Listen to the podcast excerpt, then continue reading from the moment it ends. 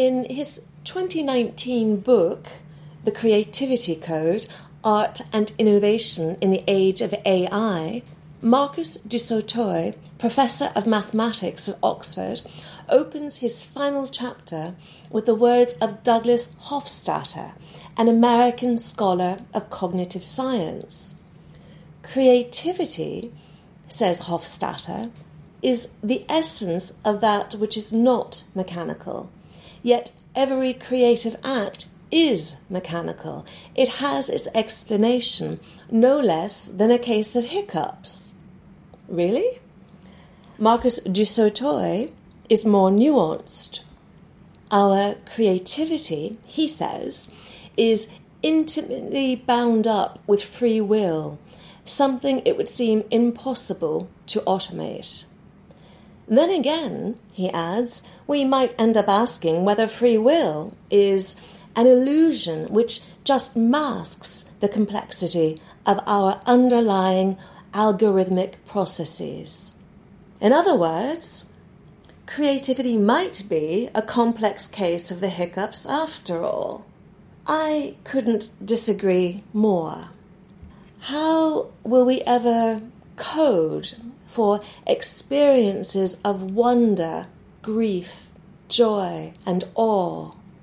How will a humanoid artist ever yearn?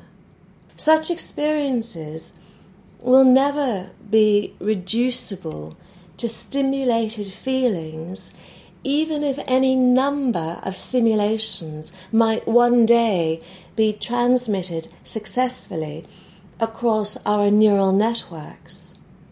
Why will powerful art defy the algorithms? Because with all great transformative art, we touch at the fingertips the ineffable. Like most of us, I marvel at AI's advances in medicine, climate change forecasting, and satellite navigation, areas crucial to our daily lives and our future.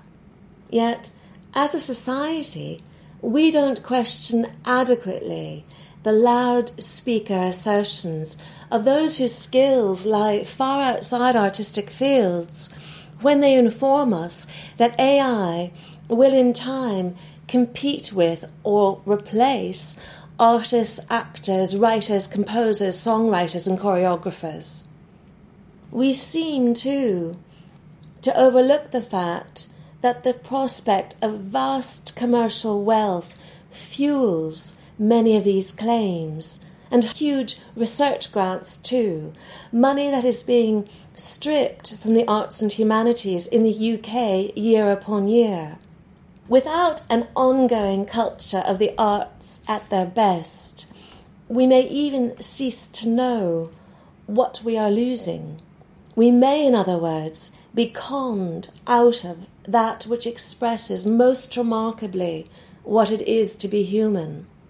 Will I ever believe that transcendent art can be achieved by an AI engineer who refines with ever greater skill a series of algorithms, who cleverly replicates words, images, and patterns, who randomizes and recombines them, who ventriloquizes the human voice? No. Powerful art arises from an artist's deep struggle and love for the world, from his or her passion, which is not only a state of love but of extremis too. Anton Chekhov, Katherine Mansfield, and D.H. Lawrence each wrote from an intense love of the detail of life, not least because they were all dying slowly and prematurely of tuberculosis. The mystery and power that are vital to transformative art are born of risk taking and dedication, or even devotion. I want to live, Chekhov's characters say time and again, echoing their author's passion and his glimpse into the ultimate darkness. I want to live. Their voices are bright flares in the dark. They show us we are not alone. They reveal suddenly and astonishingly who we are.